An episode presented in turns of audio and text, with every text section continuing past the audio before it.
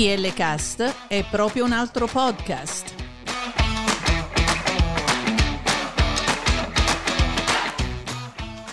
DL Cast è una finestra aperta sul mondo della cultura, musica, cibo, viaggi, interviste e molto altro.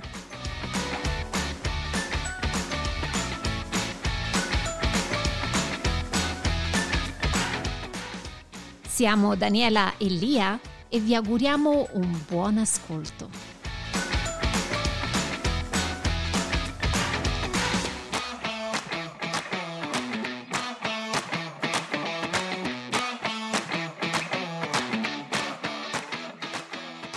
Piove, Piove. senza corrente, le solite cose michigandiane. Appena viene uno sfruscio di vento cadono gli alberi, cadono...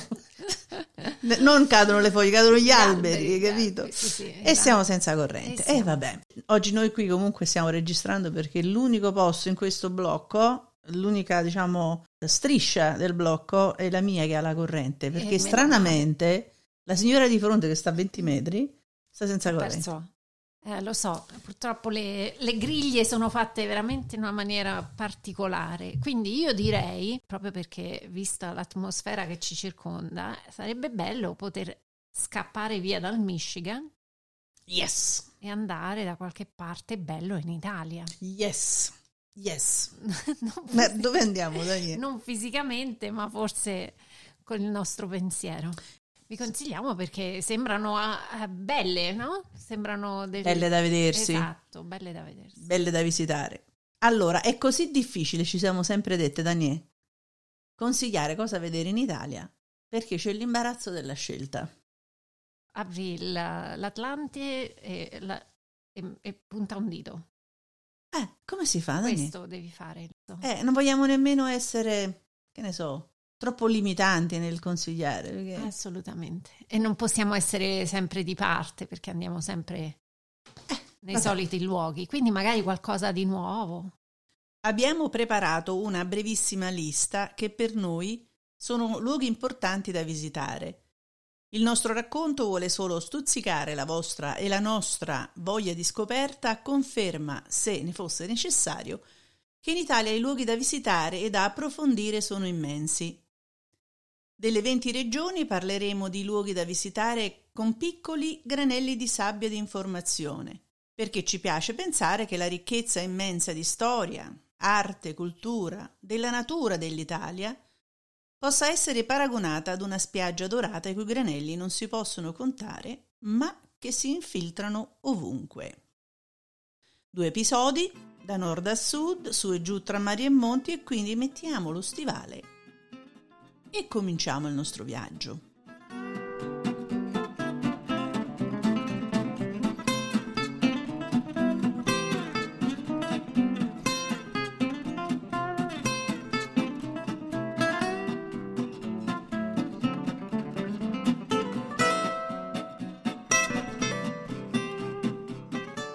La Valle d'Aosta è una regione di confine ricca di bellezze naturali e di monumenti che sono testimoni di una storia antica e gloriosa. Iniziamo con il Castel Savoia, considerato un luogo da favola. È il castello della regina Margherita di Savoia che fu costruito alla fine dell'Ottocento ai piedi del Colle Ranzola. Di particolare interesse sono le cinque torri a punta che conferiscono alla struttura il suo aspetto fiabesco. All'interno vi consigliamo di visitare con attenzione il piano terra ed il piano nobile. Questo è un castello che domina la vallata di Gressonei e che ha viste strepitose sul Monte Rosa.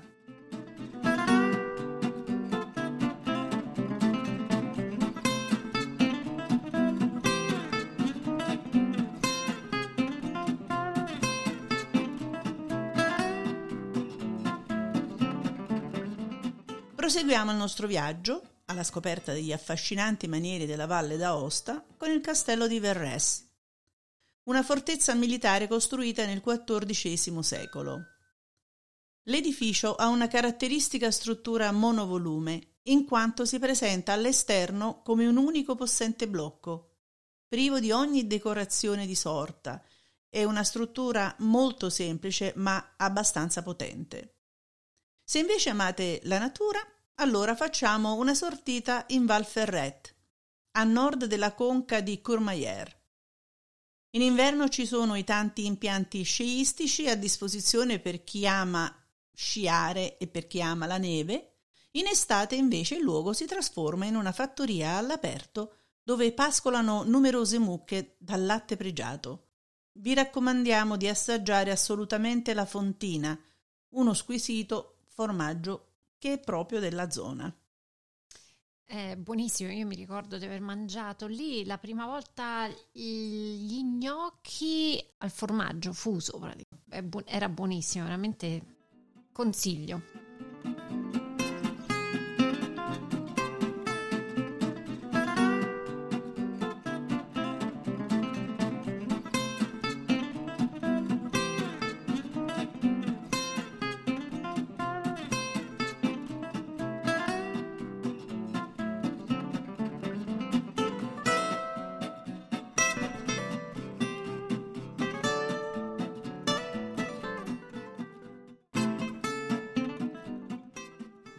Altra meta imperdibile è il forte di Bard, costruito su una fortezza nei pressi della Dora Baltea.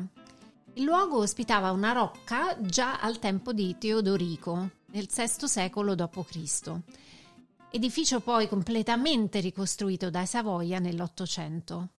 Oggi, dopo lunghi lavori di restauro, la struttura ospita il Museo delle Alpi, che consigliamo di vedere perché è dotato di importanti collezioni di oggetti e manufatti, pietre e reperti che costituiscono parte integrante della storia della montagna alpina. Un posto d'onore merita sicuramente il Parco Nazionale del Gran Paradiso, istituito niente di meno che nel 1922 e lo sapevi, Lia, che è tra i parchi più antichi d'Italia? Questo proprio no, l'ho scoperto proprio facendo questa ricerca. Eh, infatti neanch'io. È bellissima. Eh, la sua vasta superficie, più di eh, 70.000 ettari, ospita una grande varietà di specie vegetali e animali. Su tutti però domina lo stambecco, molto famoso, infatti è il simbolo per eccellenza del Gran Paradiso. Se volete rigenerarvi, ci sono le sorgenti termali di Pré Saint-Didier con acque salutari e benefiche che scorgano vicino alla famosa cascata di Orrido. Le sorgenti erano già note agli antichi romani. Infatti sembra un primo centro termale, fu costruito uh, poi nel XVII secolo, ma la struttura che vediamo oggi è stata realizzata solo a partire dall'Ottocento. Capoluogo e regina indiscussa della regione è Aosta, conosciuta come la Roma delle Alpi. La sua storia è legata a quella di Roma, a partire proprio dal nome Augusta Praetoria, fondata dopo la vittoria dei Romani sui Salassi. Chissà perché quando parli di Augusta io mi ricordo sempre di tua figlia, non c'è niente da fa. E meno male. Mm. Aosta ha un, ricord- ha un, ricco patrimonio di monumenti romani, l'arco di Augusto, la porta pretoria, il monumentale teatro romano, l'anfiteatro, il ponte e molti altri luoghi in parte conservati oltre all'ascito ovviamente medievale di chiese, conventi, forti e di castelli ma vi sono anche monumenti eh, più recenti come il complesso romanico di Sant'Orso e il Duomo costruito a partire dall'undicesimo secolo, simbolo della devozione religiosa della città. Quindi non solo neve e sci, ma una bella città d'arte italiana che fa di Aosta una delle destinazioni per tutte le stagioni anche grazie alla grande tradizione di accoglienza dei valdostani. E naturalmente il viaggio in Valle d'Aosta è impensabile se non fate una capatina al maestoso Monte Bianco per ammirare appunto i ghiacciai perenni della colossale montagna. Il Monte Bianco a me ricorda la scuola. Eh beh. I libri di ge- i, i, sussidiari, non i libri di geografia, i sussidiari della scuola elementare, quando si parlava di questo Monte Bianco, questa cosa maestosa, le cose che si raccontavano, quindi vedevo questa immensità nel racconto delle, della maestra. Eh beh, perché era il monte più alto d'Italia. Hai capito? E del, se non sbaglio, poi d'Europa, fino a che poi non hanno annesso anche. Affascinante, affascinante.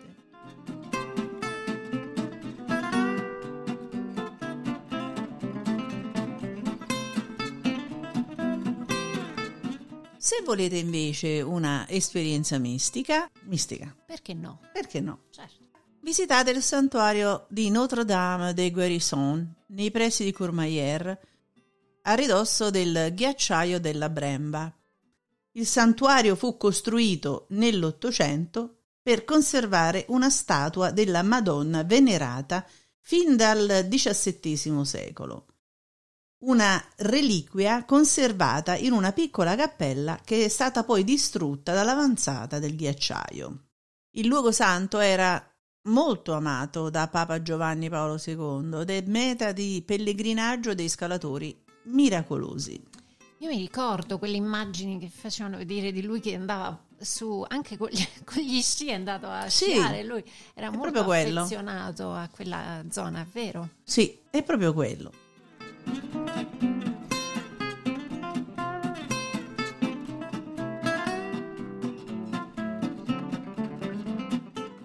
Voglio fare un salto in Sicilia, Daniela. Ah, proprio dal nord al sud, come ci piace a noi eh? Sì, anzi Daniela facciamo un tuffo in Sicilia, la più grande isola d'Italia del Mar Mediterraneo, la più grande regione d'Italia, circondata dagli arcipelaghi delle isole Eolie, delle isole Egadi e delle Pelagie, ed anche da Ustica e Pantelleria.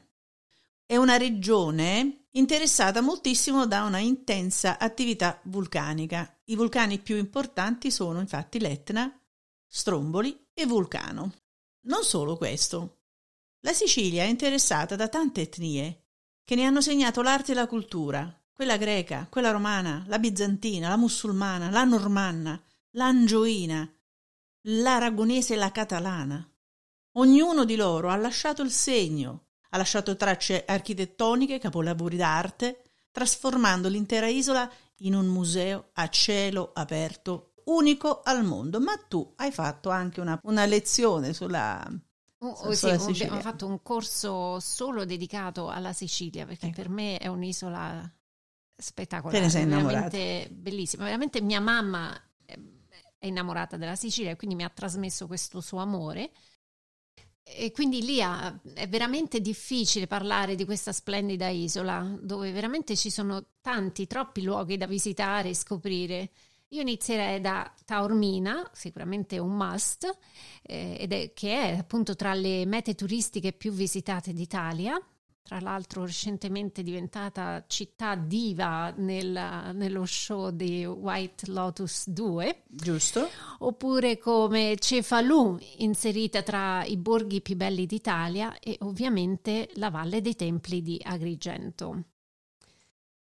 Quindi Palermo e Catania, tra le tante altre città, vi lasceranno senza fiato con i loro monumenti e siti archeologici. Se vi piace l'avventura e visitare luoghi magici, ecco che l'Etna, oppure l'isola di Stromboli e le gole dell'Alcantara vi faranno vivere emozioni uniche a contatto con la natura. La Sicilia, con i suoi tesori di importanza storica, culturale e naturale, vanta ben sette siti inseriti nella World Heritage List dell'UNESCO. È la regione con più siti di tutta Italia. Eh sì, Il sito arabo-normanno attraverso Palermo, Cefalù e Monreale è stato iscritto nel 2015 nella World Heritage List dell'UNESCO e il sito rappresenta il perfetto esempio di fusione socio-culturale oppure artistica e religiosa tra cultura occidentale e quella islamica con quella bizantina.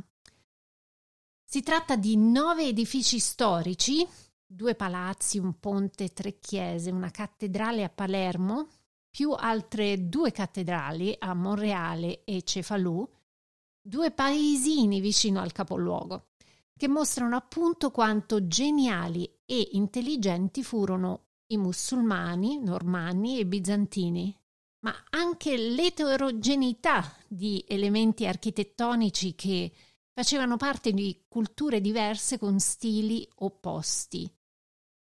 Da secoli Palermo è espressione di multietnicità, integrazione e l'itinerario storico-artistico ci racconta come la città abbia messo in relazione culture e religioni diverse affinché la diversità diventi fonte di sviluppo economico, sociale e civile. Possiamo dividere i monumenti famosi della Sicilia in due categorie principali, i monumenti da una parte e i monumenti naturali dall'altra. La Valle dei Templi, il Teatro Antico di Taormina, la Cattedrale di Palermo, Palazzo dei Normanni, Teatro Massimo, Duomo di Monreale, Villa Romana del Casale, Parco Archeologico della Neapoli, Duomo di Noto, Castello Ursino, Cattedrale di Cefalù, Borgo Medievale di Erice e poi la natura.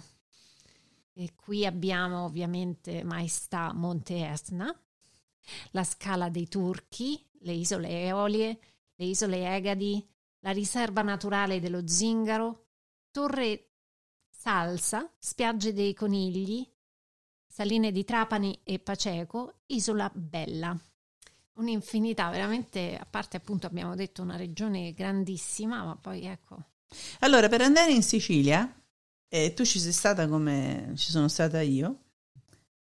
Non consigliamo forse agosto, vero Daniela? No, fa caldo. Estivi, se non è mare, mm, mm, difficile, sì. sì. E poi vi dovete armare, secondo me, anche di santa pazienza. Anche perché i trasporti in Sicilia non è che lasciano a desiderare, non sono molto, diciamo, sviluppati perché c'è una sola autostrada, per esempio da Palermo a Catania c'è una sola autostrada. Quindi se vuoi farti questa bella uh, costa siciliana, ti devi, ar- yes, ti devi armare di santa pazienza. Se andate in Sicilia dovete essere pazienti e vi dovete scordare dei vostri problemi, della fretta, di, di arrivare, di mangiare, di fare eh, liberiamoci da tutto, andiamo in Sicilia e scordiamoci tutte cose, praticamente, tutte cose. È vero Daniele? È vero. Ok, da questo luogo favoloso adesso dove andiamo? Dobbiamo tornare su? Dobbiamo fare di nuovo un salto al nord.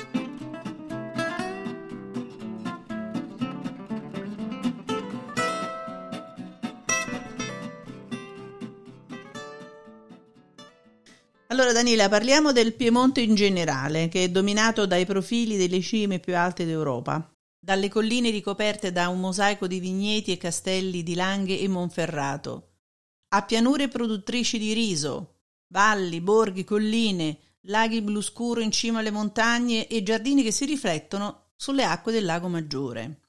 Castelli e fortezze sono ovunque, dalle prime torri medievali alle residenze di caccia dei duchi di Savoia dalle città murate alle splendide dimore circondate dai giardini. Una terra dalla lunga e gloriosa storia di guerrieri. La terra dove l'unità d'Italia nacque prima come sogno e poi si realizzò. Terra di gente operosa, con al centro la grande città, Torino, l'antica Savoia capitale, per alcuni anni anche capitale d'Italia, oggi sede dell'industria automobilistica italiana. Intorno a Torino ci sono molte città antiche e nobili. Ivrea, con la sua antica cattedrale, Cuneo, sopravvissuta a sette assedi e definita potente e paziente, dal poeta Giosuè Carducci. La città termale di Acqui, Asti, la città natale di Vittorio Alfieri, con i suoi maestosi palazzi. Alessandria, che resistette all'assedio di Federico Barbarossa. Biella, con le sue ciminiere fumanti che si ergono tra le colline delle Prealpi. Vercelli con la sua ricca produzione di riso, Novara con l'alto campanile di San Gaudenzio e le terre sacre, il percorso di pellegrinaggio dalla Francia a Roma.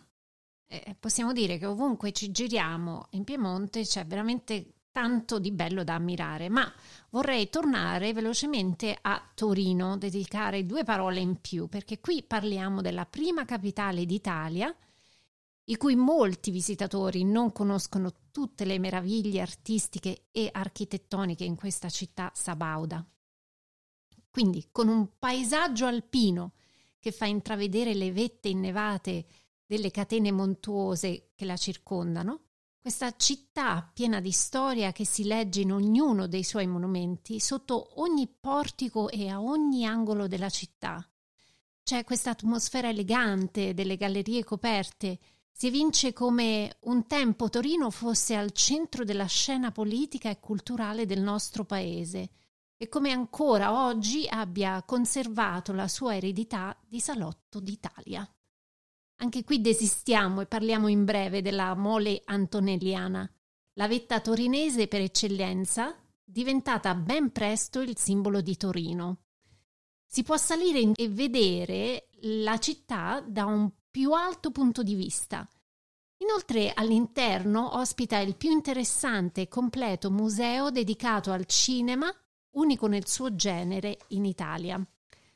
Si possono infatti ammirare eh, scatole ottiche, bozzetti, costumi, pezzi di scenografie, locandine, foto e video e addirittura antiche apparecchiature cinematografiche.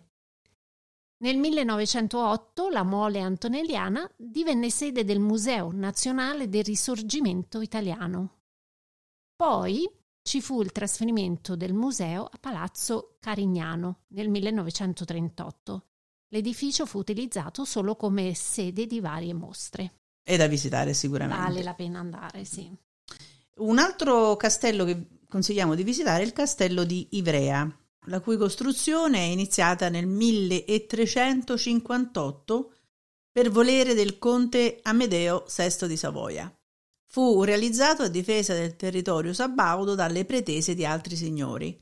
È stato costruito in una posizione strategica nella parte più alta della città, quando la zona di Ivrea era turbata da lotte tra i signori di Valperga e quelli di San Martino, che si schierarono appunto con i Savoia. Quando è stata poi ristabilita la pace, il castello divenne una raffinata residenza e vi abitarono le duchesse di Casa Savoia, le quali favorirono lo sviluppo della cultura e delle arti. Nel corso del XVI secolo la zona fu invece nuovamente devastata dalle guerre franco-spagnole ed il castello fu trasformato da una ricca dimora a presidio militare. Nel XVIII secolo fu ulteriormente trasformato in carcere per poi essere chiuso nel 1970. Nel 1994 lo Stato italiano ha donato il castello di Ivrea al comune ed oggi fortunatamente e il castello è aperto al pubblico in molte occasioni. Eh, meno male, Lia, che si può visitare, non è più un carcere, perché veramente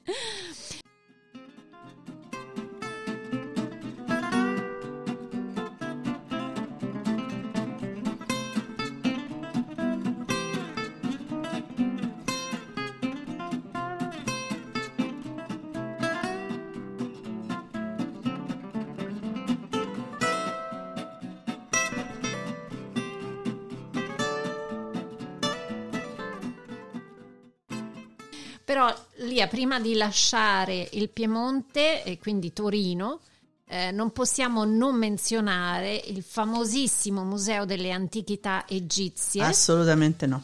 Uno dei principali musei in Italia, secondo al mondo solo al Museo del Cairo.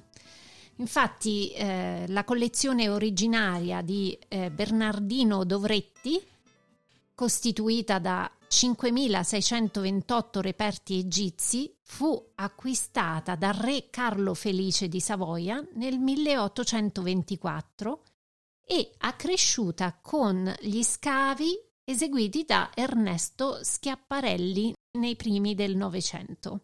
Fin dalla sua fondazione il museo è ospitato in un palazzo seicentesco progettato dall'architetto Guarino Guarini, originariamente come scuola dei Gesuiti, detto Collegio dei Nobili. Divenuto nel XVIII secolo sede dell'Accademia delle Scienze. Le prime due sale del museo seguono un criterio cronologico con reperti risalenti all'antico regno, quindi 2650-2200 a.C., tra cui la celebre tomba di Iteti, ricostruita esattamente come appariva allo Schiaparelli.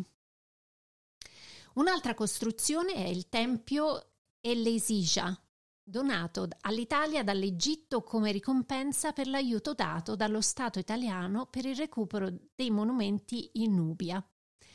Un capolavoro importante è la statua di Ramses II, datata circa 1300 a.C., con una peculiare corona blu.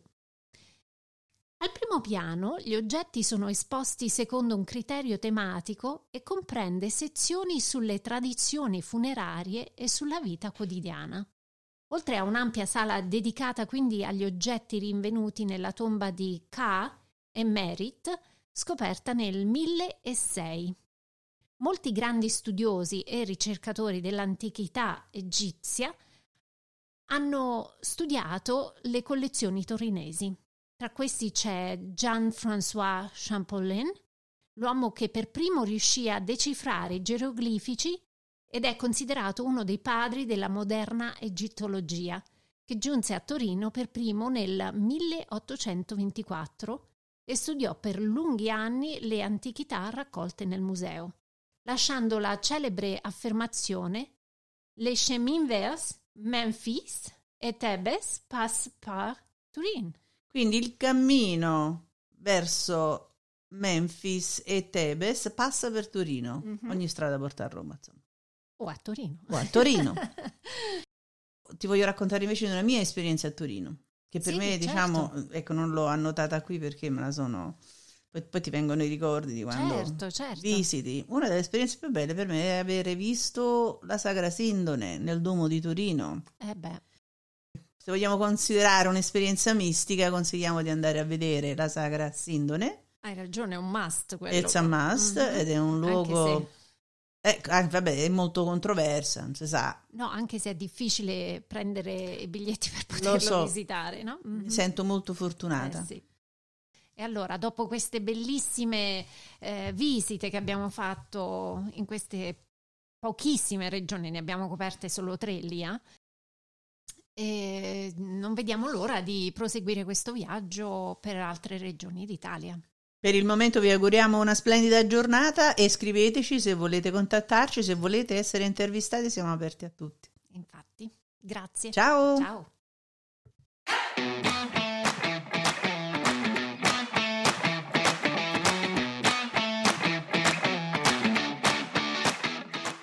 Seguiteci su dlcast.com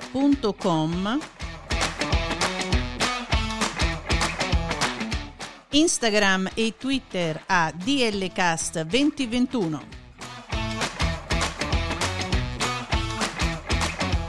Ci trovate anche su Apple Podcast, Amazon Music, Spotify, Google Podcast e TuneIn.